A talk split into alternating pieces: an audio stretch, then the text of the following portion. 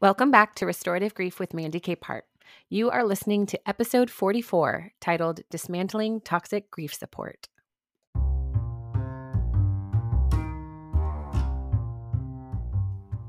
This is a little bit of a different episode because we might be a bit unfamiliar with the idea of toxic support correct? we know the phrase toxic positivity, but it shifts a little bit when it applies specifically to grief. And so this week, we're going to talk about five ways that toxic grief support can show up in our role as a grief supporter and how we can disarm the toxicity and retrain ourselves and others to do no harm.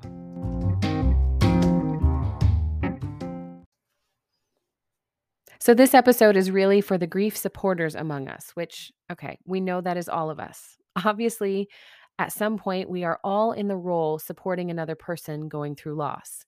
If you're a griever right now, it's okay to skip this episode. Just bookmark it. Come back the next time you're in a supporting role.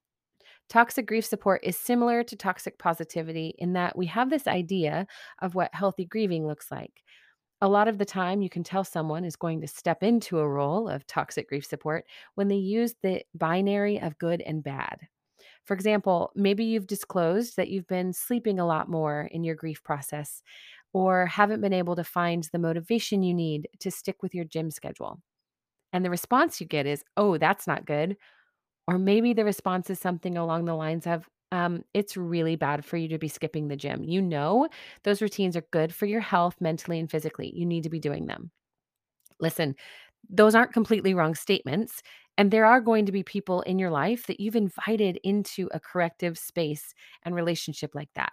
Those are people who, ahead of time, you've been clear with about what's okay to say to you and what's not. I know in my life, there have absolutely been seasons where I've skipped my gym regimen but I also know that people with permission to speak into my life know much better than to use shame and point out that I'm making bad choices. Okay, so let's get into what toxic grief support looks like. Essentially, it's the decision we make to cast judgments against someone else's grief process because we don't feel it's an appropriate response. Maybe our friends can't meet the expectations we've set for ourselves in grief, so we're inappropriately holding them to our standards. And we have a lot of cultural norms around grief and grieving that are ingrained in our behaviors. It's why we avoid discomfort and offer platitudes and other minimizing behaviors. I think by now you are probably familiar with toxic grief support, and some examples might be coming to mind. So let's talk about the ways it might be showing up in how we support others. Have you ever encouraged someone to just move on? Because that's toxic. If your experience showed you that grief took a certain period of time, then that's a truth for you for that specific grief event. It won't be true the next time grief enters your story. Do you know how I know that? Because you also know it deep down in your guts. You've experienced active grieving for certain losses that lasted maybe a day or two, and you've experienced in ways that has lasted for years. Even as a grief professional, my own experiences are with loss are wildly erratic when it comes to the time frames and no one has a right to insist that a person move on not to mention the fact that move on is an incredibly problematic statement all on its own. Or maybe you've started describing your friend as overly dramatic or too emotional judgments about their character and their behaviors right? Maybe they have bigger reactions right now because all of their emotions are very raw and right under the surface what seems like an overreaction to you might simply be a manifestation of an overstimulated nervous system asking for help. But if you're too busy judging their response and their experience in life, how will you be able to help them without causing more harm? Another way we demonstrate toxic grief support is by criticizing the details or the information that the griever shares. Do you remember that phrase TMI that we all used to use in like probably the 90s, maybe the 2000s. Maybe you think someone is sharing TMI, too much information about their grief story because they need attention. Or maybe you think they're uncomfortable and making other people uncomfortable to make themselves feel better. Or maybe it's just making you uncomfortable and so you call it inappropriate. Are you criticizing that person? I do want to take a little moment here as an aside and point out that this part really depends on context. Within grief support, if you are in the context of a one on one relationship and someone's giving you a ton of information, that's not inappropriate. But it might be an opportunity for you to ask questions about what they need and how you can help them find some resources that you aren't able to offer. That can be uncomfortable, being asked to do something that's outside of your skill set or your comfort level of what you've offered as their supporter. But in general, when people are sharing publicly in a way that they feel like sharing, you have no right to step in and tell them you need to stop.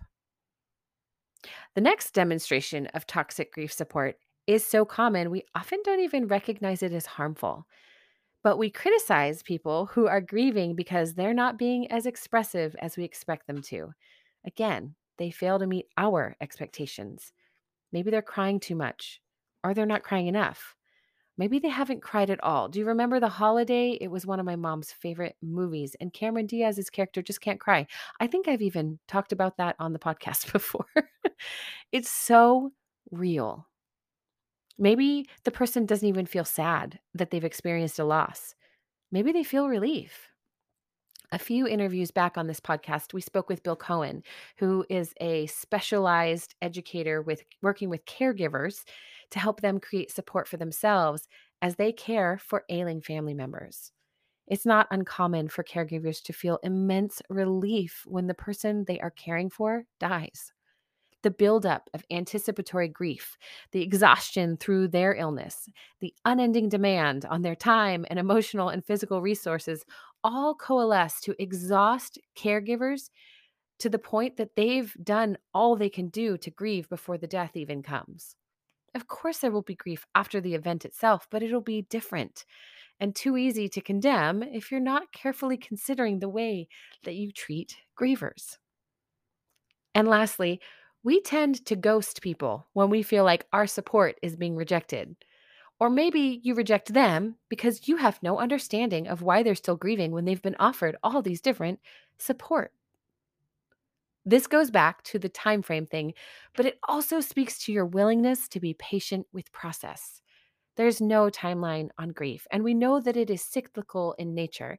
But treating a friend as no longer worthy of your time or attention because they are failing to meet your expectation of who they should be is among the most toxic grief support that exists. Because this goes simply beyond minimizing their fears or pain or offering them a platitude to move on in the conversation. This is flat out rejecting their perception of their world and their work to find a new sense of self in their new normal. It's harsh. I get it. I know this has been a bit of an intense episode, but please hear my heart. I want grievers in your life to feel so completely safe with you. I want you to become such a haven of comfort and compassion that you are fully comfortable running into the chaos with the people that you love who are hurting, not out of an obligation or a social pressure that you have placed and internalized on yourself. I want you to become that curious heart in someone's life where they know they can be safe to have no answers, to have no sense of up from down, and to have no fear of judgment. So, if you relate to some of these toxic grief support examples, and I do as the professional, I still check myself for this stuff all the time. Here are three things I want you to do. Number one, I want you to keep listening to this podcast. Self plug, seeking support as a grief supporter, and on behalf of yourself as a present or future griever, is going to ingrain those helpful behaviors and attitudes towards loss. By practicing a better way, you mitigate harm against yourself and others every time you will encounter grief going forward. And that's true whether or not you are actively supporting someone's grief process or simply observing from a distance.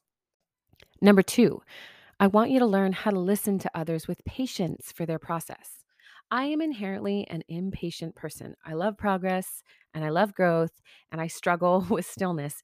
But I have no right to hear another person's grief story or criticize and condemn their conclusions or their experience. If I truly want to be an authentic grief supporter, I need to listen to the person grieving with curiosity and compassion. And number three, I want you to ask appropriate questions when you are invited to do so. What do I mean by appropriate questions?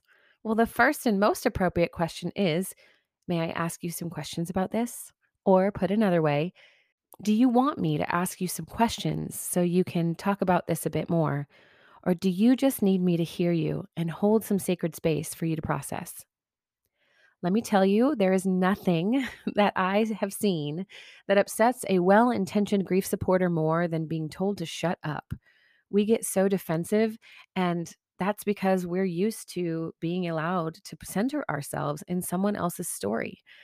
We often think we have the answer about how long grief should last or what spiritual practices are the most beneficial for grievers. But the truth is, we only know what has worked well for us. Maybe we're not even sure what works for us. But on the way over to you, we Googled it really quickly. So I'm sure we found the best resources. Listen, if you're given the opportunity to ask questions, appropriate questions are necessary. That means it's not your place to ask if someone was vaccinated or whether or not they were sick for a long time. Appropriate questions fall under the category of Can you tell me more about them? What does support look like for you right now? Maybe an appropriate question would be investigating what role the griever would like you to play in their grief process. Because it turns out that becoming compassionately curious about what this person needs or wants to share is the most powerful position of support that you can take for a griever. And really, that's the only thing we're trying to do when we inadvertently get toxic with our grief support. We just want to be an encouragement. So, this is our chance. Let's learn what it means to be truly an encouragement by listening with more compassion, curiosity, and patience for the process of others. Thank you for listening to episode 44 of Restorative Grief. Toxic grief support is really easy behavior to fall into. And that's simply because we're not always mindful about the words coming out of our mouths. Toxic positivity, minimizing, centering, and all the things we have talked about time and again on this show are versions of our own discomfort manifesting to the detriment of the people we love who are hurting. That's a lot.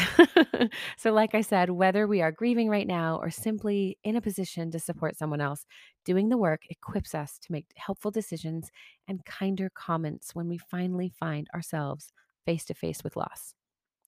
If this is one of your first times listening to Restorative Grief, thank you for being here. Welcome.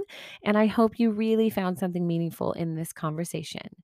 I also want to remind all of you that a premium membership to Restorative Grief with Mandy Capehart is now available for only $4.99 a month. You gain access to resources, one on one coaching sessions, exclusive interviews, and more with grievers, grief professionals, and everyone in between. Even if you can't keep up with all the bonus episodes, your financial support of this podcast is supporting access to grief literacy and resources for grievers all over who are listening and need that extra supportive community around them. So, thank you beyond words for being a premium subscriber to the show.